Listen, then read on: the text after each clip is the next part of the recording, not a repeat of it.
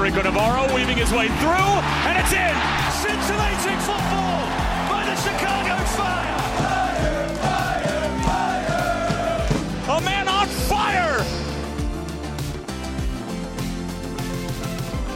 All right, football fans, welcome into the Intercontinental Football Show, episode number forty-three, and you know the drill by now, joined by none other than the voice of the Premier League on N B C Sports, Arlo White. I am Tyler Terens, the voice of the Chicago Fire in the Windy City, and joining us is A-Dub, the master of the controls, the master of his universe, except when it comes to Carabao Cup. We'll get there in just a little bit, but I had to throw my first jab inside of the first twenty seconds. Positive vibes only. Damn straight positive vibes only. I've got I've got my sweatshirt on. Felice Naby Lad. Yes, you might ask, why did I spend thirty American U S dollars on this sweatshirt? It's for moments like this where I can simply rub it in A-Dub's face, even though we're a few thousand miles away from each other.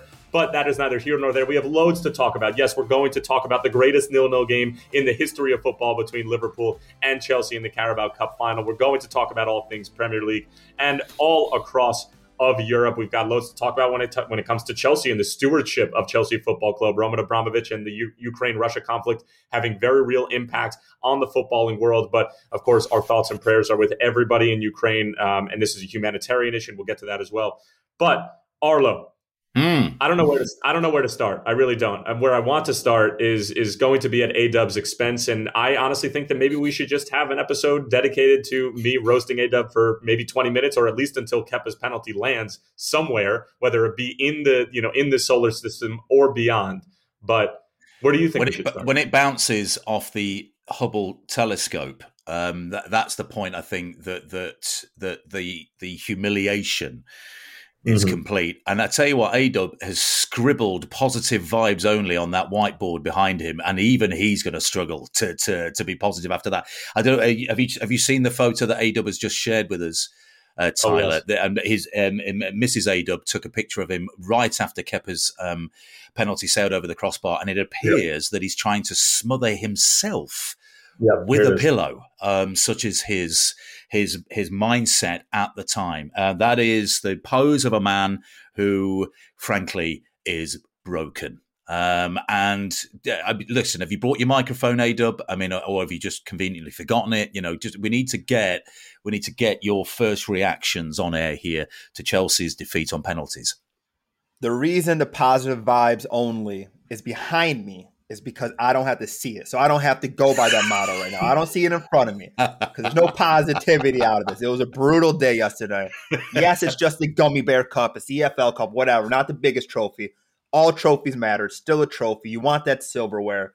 And it was still just a tough way to go out after a great match. I, I didn't I, want I, it. I didn't want it. I didn't care. But once once once it turned out to be the game that it was, and it literally was like shaping up to be the greatest final ever without having a goal scored in one hundred twenty minutes, I was like, I want it. I want it real bad. I want it bad, not only because I want a trophy and not because I want to come out on top of this epic affair, but I want it so that I could have this moment, this glorious moment. You know, Arlo, wise man once told me that that in life, you know, if you're going to achieve something great, it's going to take really just a, a dominant force and, and a dominant amount of, of moments of hard work for just few slivers of glory, and and my hard work and being a fan of Liverpool Football Club has paid off for this for this minuscule moment of glory uh, over A-Dub yeah. Chelsea. I'm basking. Well, it must have been. It also must have been hard work putting those eight Goose Islands away yesterday, Tyler. I thought that's a pretty pretty decent effort uh, on the was session. Was it Sunday Fun Day? You were drinking to celebrate, A-Dub drinking to forget. Um, yep. Listen, I, I mean, I just I just commentated on the on the West Ham Wolves game, which frankly was a massive letdown. I was really looking forward to that game, but it was dull. It was played at a testimonial pace. Um, West Ham eventually winning by a goal to nil. Then they've got a better chance of getting into the top four than Wolves do now. Um, so I was listening to to the game. I mean, I had a very spotty connection to to watch it on my my Sky T V app on the way home, and it was always behind the radio. So if anything happened in the game, you know, in the, on the radio, I knew there first, and then then you'd see it on the on my screen about a minute and a half later. So that was frustrating. And actually, because I'm a radio guy too, listening to the game on the radio was absolutely fantastic. Mm. Um, I listened on Talk Sport to this one, and we had Andy Townsend, former Chelsea, Alan McCoist, who's a former Rangers guy, but is a he's just a legend when it comes to broadcasting. And it was just so gripping and exciting from the first whistle to the very end. And I've got to say, you know, uh, joking aside with A-Dub, Chelsea had the best chances in this game. Liverpool were the better team. Liverpool controlled the run of play for the most part, and they didn't go without chances themselves. And by the way, and we'll get to Mendy and the Kepa situation in a bit, Edouard Mendy made some absolutely astonishing Incredible. saves. Incredible. But and but so too did Kelleher and and the the um, Romelu Lukaku offside. I'm I'm just sick of it. I'm sick of goals being ruled out for those minuscule shirt sleeve offsides. Now, I know that this one was originally given as offside on, on by the assistant, but it wasn't. It, it, I get my margin of error in. I was told we were getting a margin of error in for, for these sort of things. That should have been allowed as a goal without so what question. About, what about the Matip one? What about the Matip one? Is that should that be allowed as a goal too? No, because because that, no. No, no, because that, that was interference. I mean, that was that was interference by a player that was in an offside position. It was clearly in an offside position at the back post, Virgil van Dijk. I've seen the highlights on that. He impedes the run of the defender to. But is it and offside then, or is it?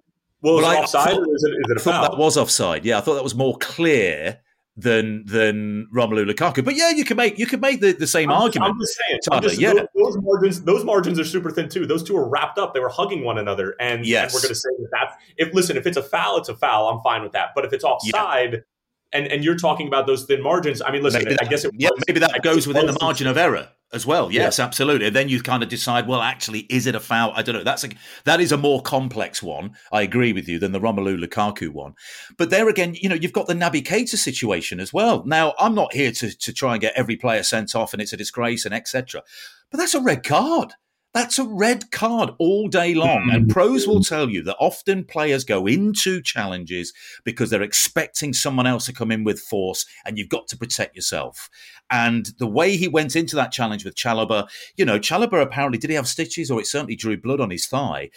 Keita was very fortunate to get away with that. And yeah. Um, yeah. so Liverpool rode their luck a little bit, albeit, again, they were the better side. And I think they deserved to win the game. And I think they deserved to win the trophy at the end of the day. Um, and they kept their cool quite brill- brilliantly in the shootout. Um, but it was an epic final for the ages. And anyone that tells you that a nil-nil can't be a good game, they're just playing wrong. That was just absolutely compelling from the first whistle to the last. And I agree with A-Dub. There are only three domestic trophies to play for in English football. What the League Cup does is it, it, it's an interesting competition. One that, that Klopp hasn't taken seriously recently. One that Pep has, and they've won, I think, four under Pep Guardiola. So by the end of February, Tyler, you've got a trophy. So it's not, mm. you know, you're not, if, if you get to the end of the season and you're Liverpool or you're Man City or you're Chelsea and you've only won the League Cup, that's not a great season. But it launches you into the rest of the season. So you've at least got one trophy. You add that to your tally, which all these clubs show on their walls, in their tunnels and in their training grounds. And it propels you with confidence forward into battles ahead. And what all the Liverpool players, Trent Alexander-Arnold, Mo Salah, they've all tweeted out the first of four. They think and feel that they're going for a quadruple. So you lose mm-hmm. that first one and suddenly you've lost your impetus. You win it, suddenly you start to believe. That's why the League Cup is important. And you and it's a big final. There's ninety thousand people there. That was an epic tussle between two of the best teams in Europe. I thought Chelsea played far better than I expected, given what was going on behind the scenes. But that is a significant moment for Jurgen Klopp and Liverpool because it's another trophy, perhaps deserved, for the good work that he's done at that club. So my one, my one like problem with this, and it's a bit of a more of a pessimistic outlook on it. So as this game is unfolding, I'm I'm watching it with a buddy of mine who's Scottish and is a Manchester United fan, and I'm looking at him. I'm saying, oh, you know what? I'm kind of like I I I'm not a fan of how this game is unfolding because we're putting so much into it emotionally and so much energy into it. Then I know that these guys are professionals of the highest order and they're some of the best footballers in the world from a Liverpool side. But there are so many important moments left in the season. Champions League, finishing out this Premier League and making a push and trying to beat out Manchester City, um, you know, F A Cup. There's still so many more important moments than this. But the way that the game was unfolding, you couldn't help but just put one hundred twenty percent of, of, of your mm. being into it because of the way that the game was, was presenting itself. And my only concern here, Arlo, And and you see this a lot in Major League Soccer, and obviously the quality is different, but you, you see it sometimes happening as well with, with European teams, and even some some Manchester City fans would, would make the argument that if you sort of have this emotional peak at a, at the wrong point of in the season, it can it can maybe take away from those important moments later on down the line. Where is if you're Manchester City and you're winning all these huge games in Premier League and, and you win an E F L Cup, then maybe it takes away from from late May in Champions League, and you've already sort of emotionally expended yourself. And I and I'm I'm nervous that maybe Liverpool, amidst this final, maybe hit their emotional peak too high. Now, it's again, it's a pessimistic sort of half mm. half glass empty approach. But I've seen this play out before, and that's my only con- that's my only sort of bugaboo with with this whole thing, is that this trophy and and the way that this game unfolded, it it it, it it's emotionally draining, and there's no other way yeah. to get around it. I just hope that um, Liverpool can sort of pick themselves up and dust themselves off and be able to look forward to these other three trophies that they're potentially going to try to win. We we have no idea how the season's going to pan out, but I'm going to give you the glass half full approach, which I, I guess being a neutral guy, you know, standing above this thirty thousand feet, I can I can look at. Um, I think Liverpool and their season, they were playing some great stuff, but they trailed Man City by so much in the in the Premier League that you're relying on other teams to do a job on Manchester City, which didn't look likely for a long time. You know, you you were three one down to Leicester City in the quarterfinal at home of the Carabao Cup, so you're on your on your way out of that tournament. So. And And you, you're about to lose Mane and Salah and Keita to the Africa Cup of Nations. And there was a lot of pessimism about Liverpool and about how this season was going to pan out. I think now there is total energy and there is momentum in this Liverpool season. The, the big players being away did not affect them in any way, shape or form. They've got a trophy on the on the in the cabinet already. They've closed the gap on Manchester City. It was almost even more with, with City scoring a late goal at uh, at Everton at the weekend. Um, they've come through a very, very tough battle and and succeeded. They kept their nerve in the in the penalty shootout. So if there's any more shootouts in the Champions League down the line, you know, other teams are going to be look at that and go, my God, I mean, if we go to penalties, it's like the Germans in the nineties. We are done if if that if that is the situation.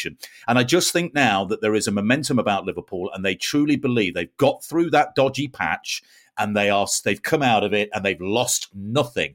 And you add onto that the return of Harvey Elliott, who I thought was was excellent when he came on, and he and he put his penalty away. Luis Diaz as well. My goodness, what a signing! What a signing, what a oh. signing at the perfect time to add more quality and depth and energy. Um, This was a significant day, so I'm going glass half full. I think this propels Liverpool. I want, yeah, they've got it, got it. Yeah, yeah they've got to take care of business. Yeah, and there may be an element of of fatigue as a, as a result of it. You know, they did play against Leeds, albeit they thrashed them six nil during the week. They've got a game during the week. They've got West Ham at home. I'm doing that game on, on Saturday. But but I, there's no substitute for winning. There's no substitute for for collecting trophies. And if you look at this Klopp era, there's one Premier League title, there's one Champions League, there's one Super Cup and there's one Club World Cup, right? Before that, there was losing final after losing final after losing final. It was the League Cup, wasn't it? It was the Europa League and it was the Champions League. They, he needs, and Liverpool need, to gather trophies during this era, yes. or or it's kind of a waste. So so to add a League Cup, a domestic cup, that I think a lot of Liverpool fans wanted Liverpool to take more seriously, I think it's a, a significant moment. Um, it, it doesn't guarantee anything between now and the end of the season, of course, but but to get that trophy, you know, on, on the sideboard in February, I think it's a big deal. I agree. I I, I just am, it's a, it's a, it's a cautious optimism, I guess I can call it right now, mm. but it stems from, you know, Uh, over, over, close to three decades of just being beaten down as a Mets, Jets, and Knicks fan, and you know, it's it's it's it's just it's just part of my D N A. It's part of who I am, and and I and I accept it for what it is. You know, I, I've I've had plenty of moments where I'm A-Dub, where I'm smothering myself with a pillow and just hoping that it'll all go away. Um, but, Actually, but you know, I think me. I think there should be a League Cup introduced into the N B A just to give the Knicks a, a, a whiff of silverware. That'd be great, wouldn't it? If the if the Knicks whip, could could win the could win the win the Carabao N B A. Win it, like what, what, what do you call it? It's, it's more disappointment. It's, it's just another reason for me to be pissed off. I, and I bet yeah, on the Golden State. While I was, yeah, Golden State would play the kids, you know. So you know you, you'd you'd have a chance. You know, the Bulls would play the kids. So you know, the Knicks go full strength. They win the League Cup. On the flip side, Tyler, and and this is you know this is a really, really complicated situation, but. I was at um, Goodison Park on Saturday, and it was a it was a hugely emotional day. And I, we were preparing for the game about thirty-five minutes out from kickoff, and the teams are warming up. And suddenly, you know, what fans were in there? It was about I don't know a quarter full at that point. everybody just started clapping. And I'm like, oh, what's going on? And I look over to the left-hand side, and and because of COVID, uh, there are some porter cabins now behind the park stand, which is where the visiting team get get uh, changed now, because the tunnel area at, at Goodison Park, you, you can't fit two people side by side in it. So I think there's a bit of a social distance element to it. But anyway, it was Alex Zinchenko um, trotting out for his warm-up. And and obviously he's got, you know, the Ukrainian flag on on his uh, on his warm-up top. And he carried on running. And I thought, oh, my God, I'll get my phone out here. And I followed him to the halfway line. And I suddenly realised he was going to uh, to embrace and meet Vitaly uh, Mikolenko, who was signed by uh, by Everton from Dynamo uh, Kyiv in, in the January transfer window. And he's only twenty-two years of age. And the two of them were visibly moved. Uh, and I just got this video and I put it on, on Twitter. And I just thought, this is just such an amazing moment. What a privilege to have witnessed it. And and about four million people have watched this video, Tyler. It's just, it's incredible how much people are engaged in this situation. Mm-hmm. Then we had the situation at, at the uh, the start of the game where they played "He Ain't Heavy, He's My Brother" over the Tannoy, a great song, emotive song by the Hollies in the nineteen sixties. It's just, and and and the, the close up of Zinchenko, and he's got tears in his eyes, and Mikolenko's got tears in his eyes.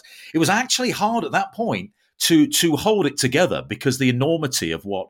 of what we're witnessing, what we're experiencing, and we're we're experiencing from afar, obviously. These guys, I mean, who knows where their families are, Tyler? Mm. Who knows what what danger and strife that their families in Ukraine are are facing, and, and how brave they are to to want to to give that sense of normality and defiance that they they want to get on with their jobs. And, you know, maybe it helps them to get on with their jobs and get a sense of normality through through the pain and through the anguish. Um But during the second half of that game, I get told to check my emails on my phone, which is it's not ideal, but I managed to do it.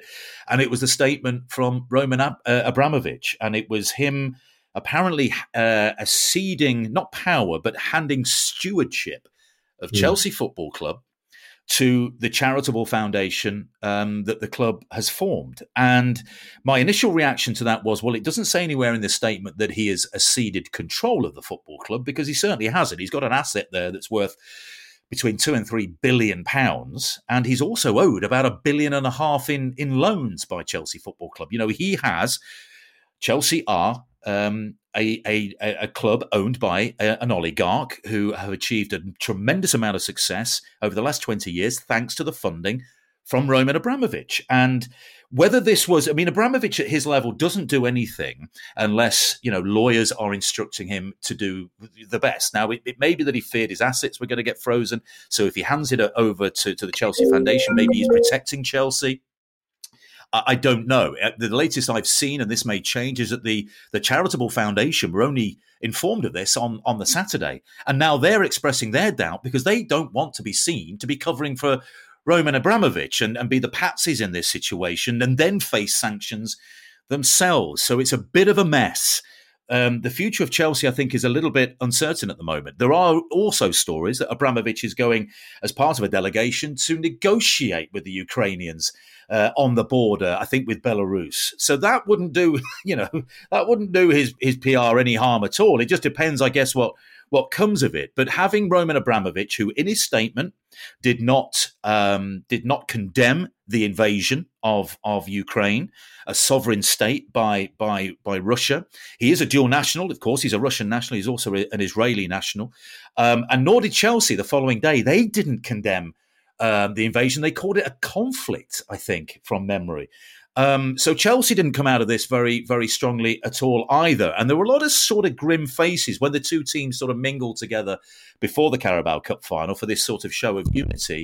Um, there wasn't a lot of, I mean, they were about to play a cup final, but there was no eye contact. There were no real sort of like, you know, there was no warmth between the teams. And, and, and arguably, why would you, you know, in that situation? But I don't think Chelsea have come away from this with with with flying colours, put it that way. And I, I do understand that Tuchel's in a very difficult situation.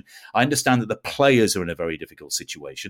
I know Chelsea are now going to get some stick, you know, from opposing fans because of their their association with Roman Abramovich. So we'll see how this all plays out. But I think there's now some really serious, legitimate doubts about Roman Abramovich and whether he's still the owner of Chelsea Football Club going forward. Whether he's allowed to sell it, whether it's seized in some way, I have no idea.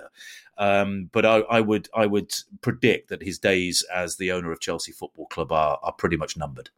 Listen, this is this has obviously been been stirring and been going on for a while, and then obviously with the with the actual invasion, and, and we're seeing the real repercussions of of what's happening as a humanitarian issue um, bleed into our world, which is which is the sporting world. And you think about, you know, the Champions League final being moved out of Saint Petersburg um, and being shifted to Paris, and now you're seeing, you know, uh, somebody who is basically having to um, give up stewardship. What we'll see what exactly that's going to mean in the long run, but.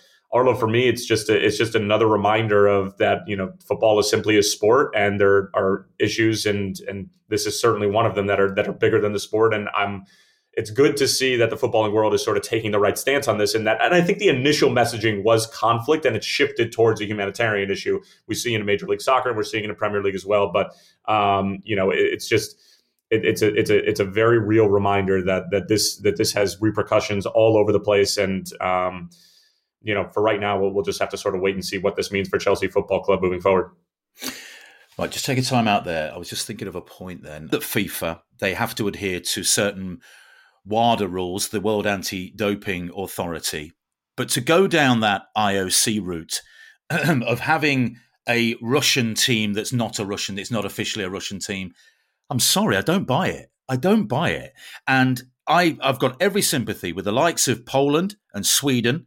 Uh, is it Switzerland as well? Who are saying we're not playing them in in the in the uh, World Cup playoffs next month?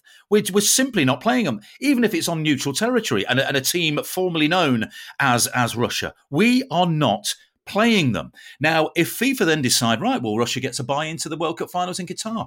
Great, okay. In their first game, when they're drawn against whoever, don't show up, don't play. Show FIFA that you cannot politic your way out of this. You cannot appease a country like Russia with the way that it is behaving at the moment. Now, I know the counter-argument is you can't punish footballers and sports people because they're just doing their jobs. Fine, yeah, no, I understand it. But you're, the leader of the country is threatening a third world war and the use of, of nuclear weapons. And I'm sorry, that transcends sport. So it has to be a hard line. And if that means we, I don't know, reset FIFA at some point. No, we want nothing to do with the pariah state of Russia whilst this situation is, is ongoing. And and if the situation is somehow peaceably uh, ended, we want, you know, uh, assurances for the future before we step onto any playing field against a Russian team, be it at club level or international it's level. A, it's such a slippery slope, though. And and... And my and yes, and my initial sort of devil's advocate nature is going to say, well, do you really punish players who? And you know, you think about some some athletes around the world. You know, you think about like Alex Ovechkin, who's been a huge, huge, huge proponent of, you know, he's a patriot and and he supported Putin in the past, and now he's come out and said that, you know, I'm not I'm not really on board with this. This is this is this is not this is no bueno, and you know, I do not support what's going on right now. So, do you really punish the footballers? And then, you know, if you are going to draw a line in the sand and say Russia aren't allowed to compete while this is going on, and while the, while you know uh, Russia continues to invade and, and terrorize poor Ukrainians, do we what where do we draw the line when it comes to, you know, states that have, you know, really poor views on on how they treat, you know, homosexuals and and and the whole thing? Like, where do we draw the line in the sand on this sort of stuff? Whereas if you are going to penalize the footballers and you're going to penalize the countries and not, you know, the sovereign, you know. It, So it's a very, very slippery slope, and I can understand where FIFA can, you know, maybe want to try to sit on the fence with this a little bit, and you know, but it's, but again, it's ultimately up to the teams that are going to be competing against Russia to to make a statement and say we are not yeah. going to take the field against these teams. But again, I'm sure I'd be shocked if the majority of of the players on Russia are in support or whatever it might be. I don't want to speak for anybody's for for their not again not political views, but how they view the situation. It's I would I would be very surprised if if all of these athletes are on board with, with this war. Mm. No, totally, Tyler. It's a deeply complex situation. You know, ultimately, there's a lot of people, uh, me included, that are very uncomfortable with the World Cup finals being held in Qatar in the first place because of human rights abuses and because of the treatments of homosexuals, et cetera, et cetera.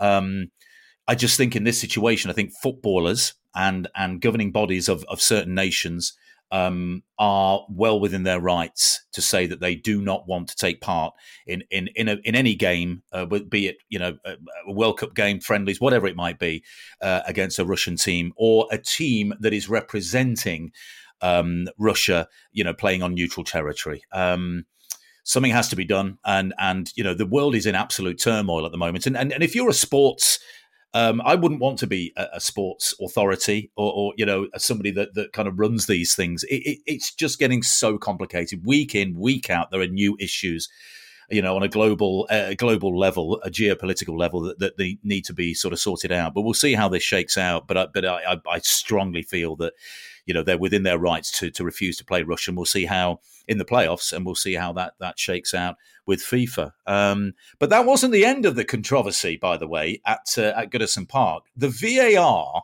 situation, no, just to bring it back to the football, I have never seen a more incompetent and outrageously um, disgraceful decision or non-decision as I saw there. So the the way it shook down, we see Rodri lean in and, and handball, and the Gladys Street end just all went crazy that they thought that was a handball. So whilst all the uh, the replays are going and the V A R is is is is happening, and Chris Kavanagh's taken a look at it, I hear in my ear from, from Stamford, Connecticut, there was an, a pause, there was an offside in the build-up to the goal. That's why this is going to be, uh, that's why it's not going to be a penalty. Oh, right, okay. So why are they looking at this at this handball time and time and time again? So there was confusion. The game was restarted um, with a with a, a signal from Paul Tierney, the referee, that there, there was a an offside and, and the game would restart with a free kick. So we got it wrong. Um, we can only go on the information that we had at the time. So it turns out the offside was after the incident, and that Chris Kavanagh, the V A R official, could not find clear evidence. Now, bear in mind, it's got to be clear and obvious in order to overturn it. Well, Paul Tierney was blinded by um, Rodri's body anyway. He couldn't see it. So he's not actually, by definition, made a decision, right? So you have this red zone, which is kind of like, in basic terms, the sleeve line of a T-shirt sleeve, right? And you've got the green zone, which is the rest of rest of the arm. Sorry, green is the sleeve, red is the rest of the arm. Not clear enough ed- evidence that most of the ball was was on the red zone of his arm. What was he looking at? What was he looking at? The it definition was clear of body figure. Every oh. every every iteration of the handball rule, like over the past however many years, could be found in that play. There's yeah. no there's no human way that you could possibly look at that and say, oh, that's not a handball. Handballs yeah. don't exist in the game, uh, game of football anymore if that's not a handball. I don't want to exactly. hear it. I really don't want exactly. to hear it. Exactly. He's moving. He's leaning in. His arm comes out. His arm's away from his body. Unnatural position. Every It ticked every box. And, by the way, you could clearly see that it was in the red zone of his arm. So what Chris Kavanagh was thinking, I have absolutely no idea. And it turns out then that and, and the Premier League clarified that after the game. So there was no offside. According to them, Richarlison wasn't offside in the build-up. There was an offside afterwards, which then led to the way that the game was restarted. Scandalous, I'm afraid. Absolutely scandalous. And if if if the, there's a level of incompetence like that on, on the V A R at the Premier League, it's not fit for purpose. It just isn't. And, and you know, this is not an anti-Man City thing by any stretch. And I'm not accused any accusing anybody of of bias and corruption and all this sort of thing. All the big clubs always get the decisions. It's just, and I've said it before, it's incompetence. The system isn't wrong. It's the operation of that system. That was the easiest open goal of a decision you could ever wish to make. And Chris Kavanagh sadly blew it. And there needs to be repercussions. There has to be. If if everybody else in the footballing world is going to be held responsible for their actions, whether it be players, whether it be coaches, whether it be staff, whether it be commentators, if everybody's going to be held to a higher standard and making a mistake of that level and making a mistake of that proportion, he should be suspended without pay or suspended for, for a couple of games and not be on a big Premier League game for however long. There needs to be some sort of repercussion for ignoring the most obvious call ever. ever. Tyler, How, I got I, I got to West Ham. less than twenty-four hours later, in fact, less than twenty hours later, Chris Kavanagh was the V A R official for West Ham against Wolves. And that staggered me. And I asked Lee Dixon about it during the game, and, and he was quite dismissive. You know, he's got his opinion. You know, what, what, is, what is it supposed to do? It's not going to change the decision that he made. But surely, even if it's not a suspension, Chris, we're going to take you off this game. Yeah. And you're going to go through a period, a three-day period during the week of retraining.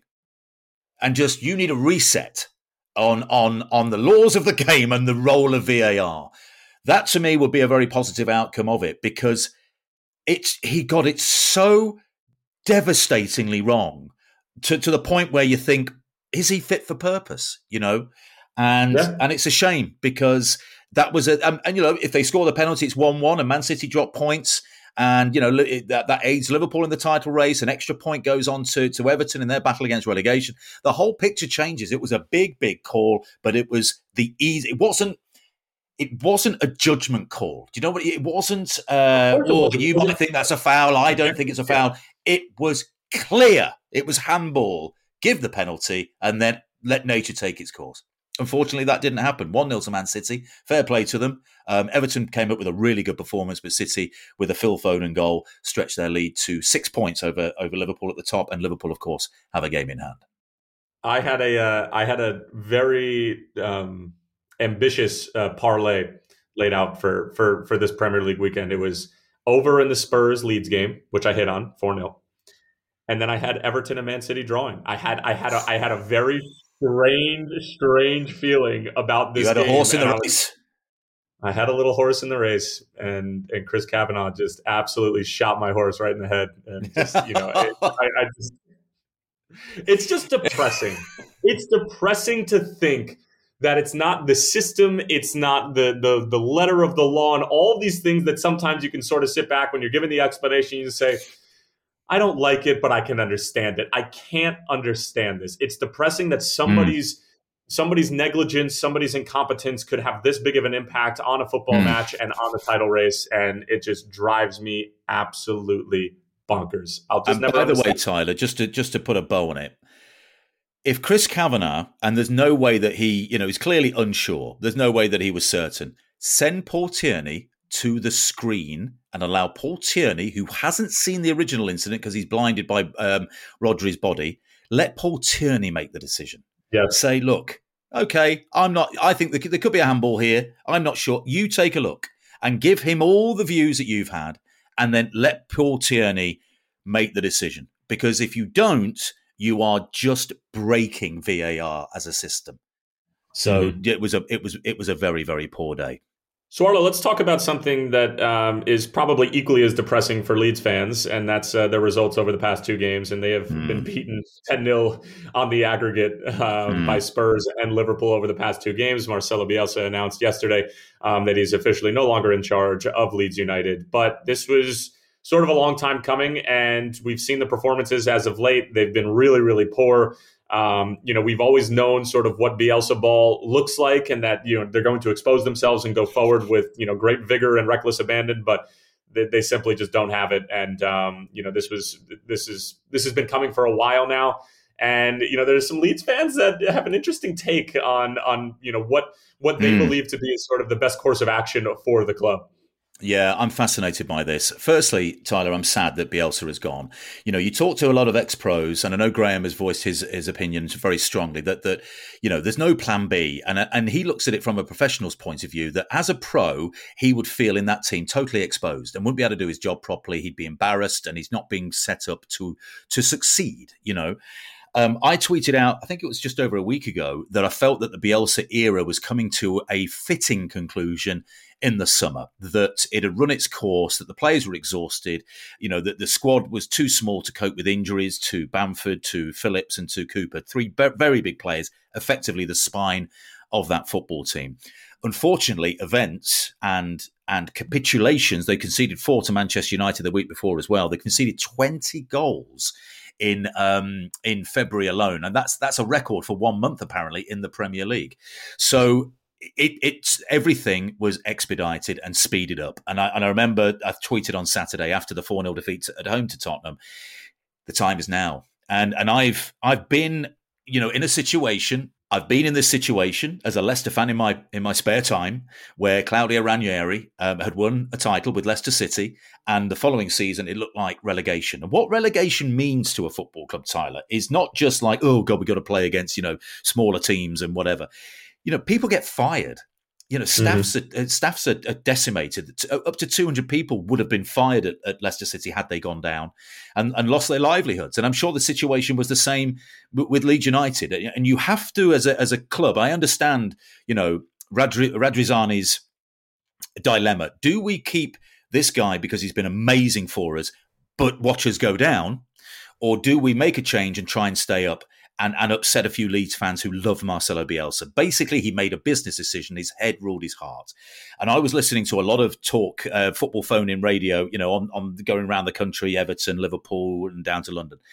And the and the overwhelming impression that I got from Leeds fans was they are devastated, they're angry, and they're also, they prefer to play Bielsa ball in the Championship. Don't forget, they were missing for sixteen years. This is a big club. They're a former Champions League semi-finalist.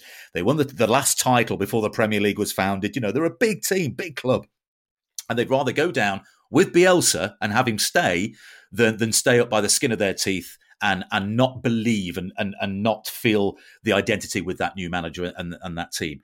I just thought that was very telling. And I thought it was that was really interesting. Bielsa will be missed. Um, the whole thing has unraveled. The team are exhausted. They've lost that belief um, and they're getting absolutely pulverised. And it was sad to see. I think it was time, probably in hindsight, to go last summer, um, having got out the Championship in the second season and then finishing ninth.